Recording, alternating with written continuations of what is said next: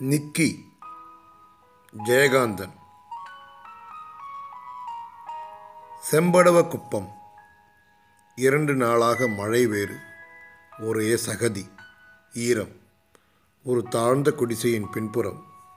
இரண்டு குடிசைகளின் நடுவேயுள்ள இடைவெளியில் அவ்விரு கூரைகளின் ஓலைகளும் அந்த இடத்தில் சேர்ந்து ஒரு கூரையாகி ஒரு சிறு திட்டில் ஈரம் படாமல் காய்ந்த மிருதுவான புழுதி மண்ணை குவித்து நடுவில் குழி பரத்தியது போன்ற இடத்தில் இரண்டு நாட்கள் வரை ஐந்து நாய்க்குட்டிகளை பிரசவித்த ஒரு குப்பத்து நாய் மடியை தரையில் தேய்த்து கொண்டு தாய்மை பெருமிதத்துடன் பாரா கொடுத்து தன் குட்டிகளை பாதுகாவல் செய்தவாறு கிடந்தும் திரிந்தும் அலைந்தும் கொண்டிருந்தது.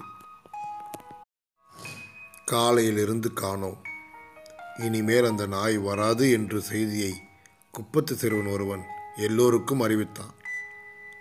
ஐசோ சாண்ட பஸ்ஸில் அடிபட்டு அந்த நாய் கூய் கூயா பூச்சிடா. இந்த அறிவிப்புக்கு பிறகு குப்பத்து சிறுவர்கள் தைரியமாக இந்த குட்டிகளை தேடி வந்தனர். ஆளுக்கு ஒரு குட்டியை எடுத்துக்கொண்ட பின் கடைசியாக ஒன்றை மட்டும் எல்லோரும் நிராதரவாக விட்டு போய்விட்டார்கள். அதன் நிறம் கருப்பு. இரண்டு காதுகளிலும் வாலிலும் மட்டும் வெள்ளை திட்டுகள். சீ அது பொட்டடா என்று அதனை அவர்கள் ஜாதி பிரஷ்டம் செய்வது போல விட்டு சென்றனர்.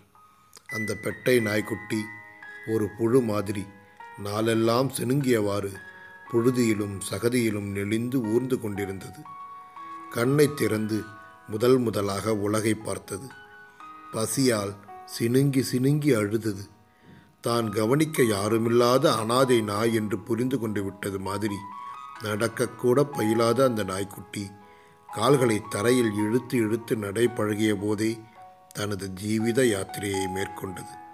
அந்த தாழ்ந்த இரண்டு குடிசைகளின் நடுவே இருந்து வெளியே வந்து ஈரமும் சகதியுமான குப்பத்து தெருவில் அது புரண்டு புரண்டு நடந்த காட்சியை சிறுவர்கள் கூடி ரசித்தனர். அது தனக்கு ஓர் எஜமானனை அவர்கள் மத்தியில் யாசிப்பது மாதிரி அவலமாக அழுதது. அவர்களும் அதற்கு பரிதாபப்பட்டனர். ஒரு குடிசையின் திண்ணையில் அதற்கு புகலிடம் தந்து கஞ்சி தண்ணீர் சோறு டீ என்று படிப்படியாக தங்களின் தரித்திரத்தை அதற்கும் அறிமுகம் காட்டினர். இரண்டு நாட்களுக்கு பிறகு சிறுவர்களுக்கு இந்த நாய் விளையாட்டு சலித்து போயிற்று. அந்த குடிசைக்கு சொந்தக்காரி இந்த நாயைக் கண்டு அதன் மீது பூசி கிடக்கும் சேரும் சகதியும் அதற்கே சொந்தம் போன்றும். அது அந்த திண்ணையின் மூளையை அசுத்தப்படுத்துகிறது என்றும் கோபித்து விளக்கு மாற்றால் குப்பையை கூட்ட வந்தவள் நாயையும் சேர்த்து கூட்டி திண்ணையிலிருந்து தெருவுக்கு தள்ளினாள். அது கத்தி அலறியவாறு தலை கீழாக புரண்டு திண்ணையிலிருந்து தெருவில் வீசி விழுந்தது. விழுந்த வேகத்தில் வசமாக அடிபட்டது. நாய்க்குட்டி பெரும் குரலில் அழுதவாறு புரண்டு எழுந்து ஒரு காலை மட்டும் நொண்டி நொண்டி இழுத்தவாறு தனது பயணத்தை தொடர்ந்தது. கொஞ்ச தூரம் நடந்ததும் கத்துவதை நிறுத்தி கொண்டு விதியை நொண்டு கொண்டு போவது மாதிரி மௌனமாய் காலை இழுத்து கொள்ளாமல் கொஞ்சம் சரியாகவே நடக்க ஆரம்பித்தது. பயந்து பயந்து குடிசை மண் சுவரை ஆதாரமாக கொண்டு நடந்து குப்பத்தின் எல்லைக்கும் மெயின் ரோட்டுக்கும் குறுக்கே உள்ள நாட்டச் சாக்கடை பாலத்தருகே வந்துவிட்டது. அதற்கு மேல் திசை புரியாமல் அரை நாள் யோசனையில் அங்கேயே கிடந்து உறங்கி விழித்து கத்தி கத்தி குரல் தேய்ந்த பிறகு தைரியமாக பாலத்தை கடந்து மெயின் ரோட்டுக்கு வந்தது. பெரிய கட்டிடங்கள் நிறைந்த வீதி. ராசசத்தனமாய் பஸ்களும் லாரிகளும் ஓடிக்கொண்டிருக்கின்றன. ஜனசந்தடி மிகுந்திருக்கிறது. அந்த சின்ன பெட்டை நாய் தைரியமாக வீதியின் குறுக்கே நடந்தது. இவ்வளவு பெரிய பிரபஞ்சத்தில் மனிதன் என்ன என்ன சாகசங்களை எவ்வளவு ஆர்வத்தோடு நடத்தி காட்டுகிறான்? இந்த நாய் இந்த தெருவில் நடக்கக்கூட கூடாதா என்ன? நடந்தது. ஒரு மாடி பஸ் வந்தது. அந்த டிரைவர் நல்ல மனுஷன். இந்த சிறிய நாய்க்காக அந்த பெரிய பஸ்ஸையே சில வினாடி நிறுத்தினான். அது குறுக்கே நடந்து போன பிறகு எவ்வளோ சின்ன நாய். அடிகிடி பட்டு சாகப் போகுது. நமக்கு ஏன் அந்த பாவம்? என்று அதற்காக விசனம் கொண்டவன் மாதிரி அதை பார்த்து கொண்டே அந்த பெரிய பஸ்ஸை திருப்பினான். நாய் ரோட்டை கடந்து விட்டது. பிறகு எங்கே போவது? எங்காவது போக வேண்டியது தானே. போயிற்று. மெயின் ரோட்டை கடந்து குப்பம் மாதிரி இல்லாத ஆனால் குப்பத்து தெரு போன்றதே ஆன ஒரு குறுகிய தெருவில் நடக்கையில் அதன் எதிரே ஒரு இலை வந்து விழுந்தது. இலை விழுந்ததும் அதற்காக பாய்ந்தோடுவதற்கான அனுபவமோ அறிவோ அதற்கு இன்னும் வராததனால் பொத்தென்ற சத்தத்துக்கு பயந்து பின்னால் பதுங்கியது அது. பதுங்கியதோ பிழைத்ததோ ஒரு பெரிய நாய் அந்த இலையை நோக்கி நாலு கால் பாய்ச்சலில் வந்து கொண்டிருந்தது. இந்த குட்டிக்கு அது தன் இனத்தைச் சேர்ந்தது என்று புரிந்து கொள்ள முடியாத அளவுக்கு அது பெரிதாகவும் மூர்க்கமாகவும் இருந்ததனால் இது பதுங்கிக் கொண்டு அதை அச்சத்தோடு பார்த்தது. அந்த இலையில் இருப்பது சாப்பிடத் தகுந்தது என்பதை சுவரோரமாக பதுங்கிக் கொண்டு பார்த்ததனால் இந்த குட்டி புரிந்து கொண்டது. ஆனாலும் இந்த குட்டிக்கு பசி வந்தபோது எதிரே இலை விழுந்தும் இலை விழுந்தபோதெல்லாம் போட்டிக்கு மூர்க்கமாக மோதிச் சாடிக்கொண்டு பெரிய நாய்கள் வந்ததனால் இலையில் இருப்பதை சாப்பிடலாம் என்று அறிவு வந்தும் அதை அனுபவமாக்கிக் கொள்ள வாய்ப்பு வரவில்லை. ஆனால் பசி மட்டும் வந்து கொண்டே இருந்தது. மழையிலும் குளிரிலும் முனகி அழுதவாறு தெரு ஓரங்களில் ஓடும் சாக்கடை அருகே போட்டிக்கு யாரும் இல்லாததனால் பொறுக்கித் தின்று உழன்று கொண்டே அந்த குறுகிய தெருவில் சில நாட்கள் இந்த நாய் வாழ்ந்தது. பின் ஒரு நாள் வெயிலடித்தபோது உடம்பின் ஈரம் காய்ந்து அழுகலையும் கழிவையும் தின்று உடம்பில் ஏறிய பலத்தால் கொஞ்சம் தெம்பும் வளர்ச்சியும் பெற்றிருந்த இந்த குட்டி அந்த குறுகிய தெருவிலிருந்து வேறொரு பெரிய தெருவுக்கு தனது யாத்திரையை தொடங்கியது. அந்த நாளை இந்த நாய்க்கு ஒரு சோபன தினம் என்று சொல்ல வேண்டும். அழுது அடம் பிடித்த ஒரு குழந்தையை அதன் தாய் மல்லுகட்டி எங்கேயோ தூக்கி கொண்டு போகிறாள். குழந்தை பிடிவாதமாய் அவள் பிடியில் அடங்காமல் திமிரி திமிரி தாயின் இடுப்பிலிருந்து நழுவி நழுவி வழிகிறது. ஒரு கையில் ஸ்லேட்டும் பையும் வைத்துக்கொண்டு அந்த தாய் அந்த குழந்தையை ஒரு கையால் சமாளிக்க முடியாமல் வைத்து அடிக்கிறாள். அடம் பிடித்த குழந்தை அலறி அழுகிறது. அழுகிற குழந்தையை அவள் சமாதானம் செய்து கொஞ்சுகின்ற வேளையில் இந்த குட்டி அங்கே போய் சேர்ந்தது. இந்த நாயை வேடிக்கை காட்டி அந்த குழந்தையை தாய் சமாதானப்படுத்தினாள். இப்போது அந்த குழந்தை இந்த நாய் வேண்டுமென்று அடம்பிடித்தது அந்த மனித நேசத்தை புரிந்து கொண்ட இந்த அனாதை நாய் குழைந்து வாளை ஆட்டிற்று. நல்ல வேளை மழையில் நனைந்தும் வெயிலில் உலர்ந்தும் இது சுத்தமாக இருந்தது. நேற்று வரை இது தின்ற அழுகலும் கழிவும் மனிதர்களுடையது தானே. நாய்க்குட்டியை எடுத்து முத்தம் கொடுத்து குழந்தையிடம் கொஞ்சி அதன் கையில் கொடுத்தாள் தாய். இந்த நாய் ஜென்ம சாபல்யம் அடைந்தது. சில காலம் அந்த வீட்டின் திண்ணை தூணில் சணல் கயிற்றால் கட்டப்பட்டு குழந்தையின் காட்சிப் பொருளாகவும் விளையாட்டு சாமானாகவும் அது வளர்ந்தது.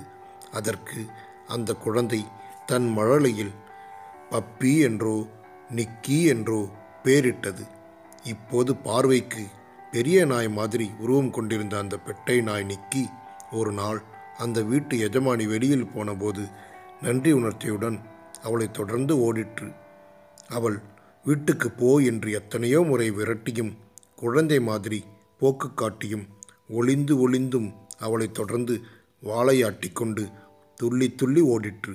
அப்படி அவள் தன்னை விரட்டுவதும் அவள் விரட்டியவுடன் சில அடிகள் ஓடி பின்பு திரும்பி பார்த்து அவளை தொடர்ந்து ஓடி பிடிப்பதும் நிக்கிக்கு ஆனந்தமான விளையாட்டாக இருந்தது. அந்த அம்மாவுக்கு வேலை இல்லையா என்ன? கடைசியில் வீட்டுக்கு போய்விடும் என்ற நம்பிக்கையோடு அவள் பஸ்ஸில் ஏறி போய்விட்டாள். கொஞ்ச தூரம் பஸ்ஸை தொடர்ந்து நாலு கால் பாய்ச்சலில் ஓடிட்டு நிக்கி.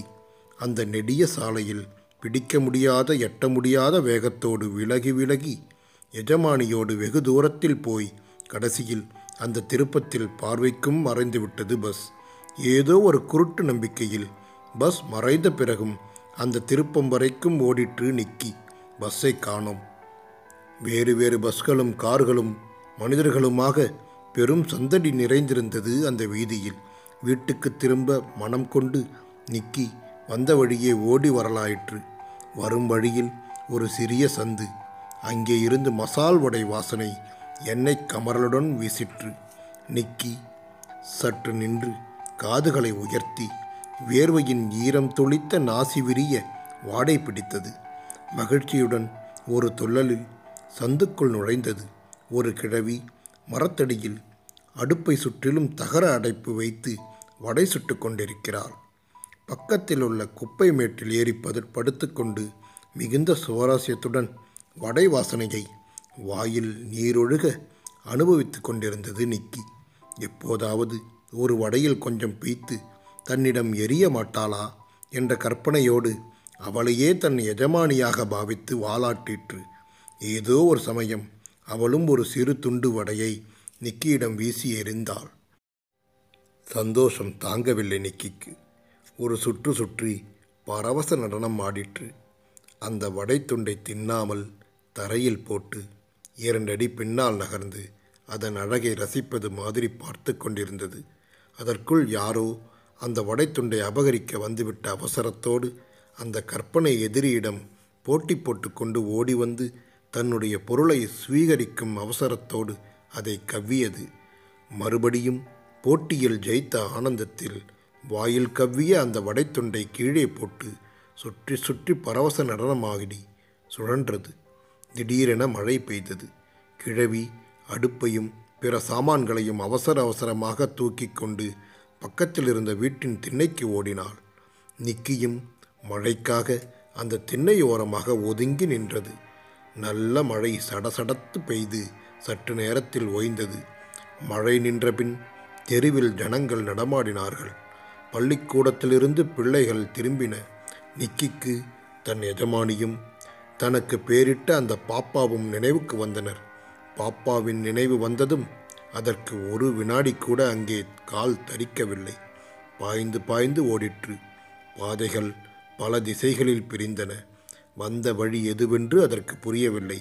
எந்த திசையில் பாப்பாவின் வீடு இருக்கிறதென்று பிடிபடவில்லை. நாலு திசையும் ஓடிற்று.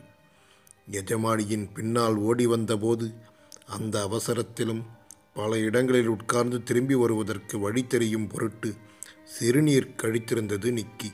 சற்று முன் பெய்த நல்ல மழையில் தெருவெல்லாம் சுத்தமாகியிருந்தது. நிக்கி நம்பிக்கை இழக்காமல் ஓடிக்கொண்டிருந்தது. பொழுதும் இருட்டிப் போயிற்று. தெரு விளக்குகளெல்லாம் எரிய ஆரம்பித்தன. நிக்கிக்கு பயம் பிறந்தது.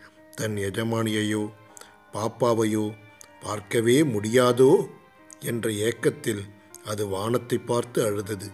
இரவெல்லாம் அழுது அழுது ஏதோ ஒரு தெருவில் எங்கோ ஒரு மூலையில் படுத்து உறங்கி விழித்து அடுத்த நாள் காலை மறுபடி அனாதையாயிற்று.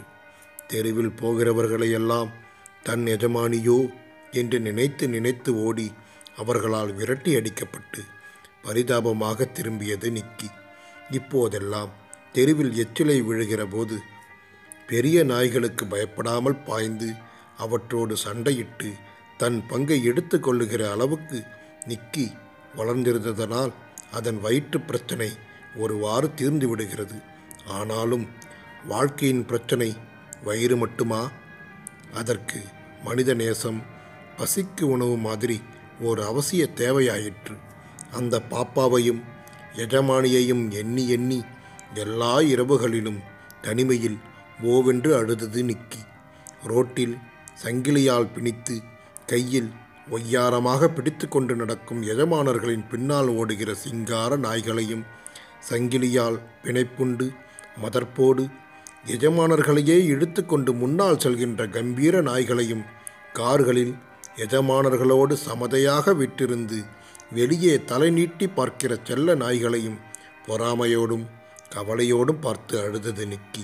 சில சமயங்களில் அந்த நாய்கள் நிக்கி தங்களை பார்ப்பதைக் கண்டு பற்கள் வெளித்தெரிய உரிமையவாறு பாய வரும் அப்போதெல்லாம் அந்த எஜமானர்கள் நிக்கியை தான் கல்லெடுத்து அடிக்கிற மாதிரி பாவனை காட்டி விரட்டுவார்கள்.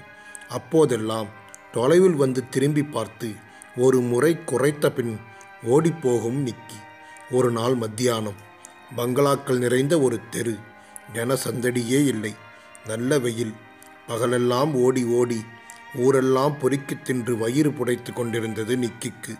எங்காவது சுகமான இடம் தேடி ஒரு நிழலில் படுத்து கிடக்கும் உத்தேசத்துடன் ஓடிக்கொண்டிருந்தது யாரோ தன்னை கூப்பிடுவது மாதிரி குரலோ சினுங்களோ கேட்டது.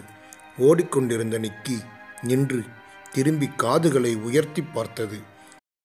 ஒரு பங்களாவின் பூட்டிய கேட்டுக்கு பின்னால் ஒரு நாய் முன்னங்கால்களை தூக்கி இரும்பாலான அந்த கேட்டின் மீது வைத்து எம்பி நின்று கொண்டு நிக்கியை அழைத்தது. அதன் உடம்புதான் என்ன வெள்ளை. சடை சடையாய் வெள்ளி மாதிரி சுருள் முடி வழிகின்றது. அது நின்ற நிலையில் ஆண் நாய் என்று தெரிகிறது. நிக்கி சற்று நின்றது. கம்பியை பிராண்டி சினுங்கி சினுங்கி அது தன்னை அழைக்கும் தவிப்பை ரசித்து பார்த்தது. நிக்கியை பார்த்து குறைக்காமல் கூப்பிடுகிற முதல் நாயே இதுதான். நிக்கி லேசாக வாளை ஆட்டிற்று. நிக்கியின் சம்மதம் தெரிந்த அந்த ஜாதி நாய் முன்னிலும் மும்முரமாக கதவுகளை பிராண்டி தாவியது. தரைக்கும் கேட்டுக்கும் இடையே உள்ள சந்தில் நுழைந்து வெளியில் வர முயன்றது ம் நடக்கவில்லை. அந்த சந்தில் நுழைய முடியாத அளவு அது பருமனாக இருந்தது. ஜாதி நாய் பரிதாபமாக கொஞ்சியது. நிக்கிக்கும் அதன் அருகில் போக வேண்டும் போலிருந்தது. அந்த ஜாதி நாய் தான் மனித நேசத்துக்காக தவிக்கிற மாதிரி இன்னொரு நாயின் நேசத்துக்காக தவிப்பதை நிக்கி புரிந்து கொண்டது. அது தனக்காக தவிக்கிறது என்பதை புரிந்து கொண்டு மகிழ்ந்தது. அதுவும் இவ்வளோ பெரிய இடத்து உயர்ந்த ஜாதி நாயின் நேசம் கிடைக்கும்போது ஓர் ஆதரவும் இன்றி தெருநாயாக அலையும் நிக்கியால் எப்படி இந்த காதல் மிகுந்த அழைப்பை மீறி போக முடியும்? போயிற்று. கேட்டுக்கு கீழே இருந்த இடைவெளி வழியாக அந்த ஜாதி நாய் தான் போக முடியவில்லை. எனினும் இந்த தெருநாய் நுழைந்து உள்ளே வர முடியும் என்று கணக்கிட்டு வைத்தது போல அந்த ஜாதி நாய் நிக்கியை இதன் வழியாக வா என்று கூறுவது போல் நிக்கியின் முன்னங்கால்களில் ஒன்றை பிடித்து இழுத்தது. நிக்கி பங்களா காம்பவுண்டுக்குள் ஓடிப்போய்விட்டது. இரண்டும் மகிழ்ச்சி பெருக்கில் ஒன்றன் மீது ஒன்று தாவி புரண்டு கவ்வி விளையாடின. நிக்கி அதன் பிடிகளிலிருந்து விலகி திமிரி ஓடி ஓடி ஆனந்த நடனம் ஆடியது. இதனுடைய ஆட்டத்தை சற்று விலகி இருந்து அனுபவித்த ஜாதினாய் சமயம் பார்த்து கொண்டிருந்தது. திடீரென்று நிக்கியின் மீது தாவியது. அவ்வளவுதான். அந்த பிடியிலிருந்து அசைய முடியாமல் கட்டுண்டு கண் கிறங்கியது. பங்களா வீட்டினிலிருந்து நாயை காணோமே என்று கதவை திறந்து கொண்டு வெளியே வந்த வீட்டு எஜமானி ஏய் சரதார் சரதார் என்று இரண்டு தடவை கூப்பிட்டார் அதற்குள் இந்த பிணைப்பு பிரிக்க முடியாததாக போகவே தன்னை யாராவது கவனித்தார்களா என்று சுற்றுமுற்றும் பார்த்துவிட்டு உள்ளே போய் கதவை மூடிக்கொண்டாள் எஜமானி. இப்போதெல்லாம் நிக்கி எங்கே போனாலும் எல்லோருமே விரட்டுகிறார்கள். எந்த வீட்டின் அருகேயும் யாரும் அதனை நெருங்க விட மாட்டேன் என்கிறார்களே. எங்கேயாவது இந்த தெருநாய் குட்டி போட்டு வைத்து விடுமோ என்ற அச்சத்தினாலேயே அவர்கள் விரட்டுகிறார்கள் என்று நிக்கிக்கு புரியவே இல்லை. விரட்டுவதும் ஓடுவதும் அதற்கு புதிதா என்ன? ஆனாலும் இப்போதெல்லாம் ஓடுவது சிரமமாக இருக்கிறதே. இந்த அனுபவம்தான் அதற்கு புதிதாக இருந்தது. சுத்தமான திண்ணையிலும் காம்பவுண்டுகளிலும் இந்த அசுத்தம் பிடித்த நாய்க்கு இடம் தர மறுத்து விரட்டிய பின்னர் கடைசியில் ஒரு நாள் இரவில் மிகுந்த வேதனையோடும் விரக்தியோடும் அசுத்தம் பிடித்த ஒரு சேரிக்குள் நுழைந்தது நிக்கி. அது பிறந்ததே அந்த மாதிரி இன்னொரு குப்பம் ஈரம் சகதி. ஒரு குடிசையின் பின்னால் உள்ள மூலையில் சுகமான புழுதி மண்ணில் ஐந்து அழகிய நாய்க்குட்டிகளை பிரசவித்தது நிக்கி. எல்லோரும் வந்து அந்த குட்டிகளின் அழகை புகழ்ந்தார்கள். ஏதோ ஜாதி நாயின் கலப்பு என்று பெருமையாக பேசிக்கொண்டார்கள். சில நாட்களில் அவை அனைத்தும் நிக்கியிடமிருந்து பறிபோயின. வாழ்வும் தாழ்வும் பெருமையும் வீழ்ச்சியும் மகிழ்ச்சியும் துயரமும் நாயின் வாழ்க்கையிலும் மாறி மாறித்தான் வரும் போலும். காரில் போகிற சங்கிலியால் பிணித்து கையில் இழுத்து கொண்டு போகிற ஜாதி நாய்களை பார்த்து இப்போது நிக்கி ஓடுகிறது. ஒருவேளை தனது குட்டியை அது தேடுகிறதோ? நிக்கி பெற்றதாகவே இருந்தாலும் அவை நிக்கியின் ஜாதியாகி விடுமா என்ன? அதோ மங்களா நாயையோ அல்லது இன்னும் ஒரு குப்பத்து நாயையோ தேடி தெருநாயாக நிக்கி அலைந்து கொண்டிருந்தது. அதற்கு இப்போது ஒரு நாயின் தேவையை நாடுகிற சீசன். தேவை என்று வந்துவிட்டால் ஜாதியையா பார்க்கத் தோன்றும்? எழுதப்பட்ட காலம் ஆயிரத்தி தொள்ளாயிரத்தி எழுபது. நன்றி குருபீடம் சிறுகதை தொகுப்பு. ஜெயகாந்தன் ஏழாம் பதிப்பு ஆயிரத்தி தொள்ளாயிரத்தி தொண்ணூத்தைந்து. மீனாட்சி புத்தக நிலையம் மதுரை ஒன்று.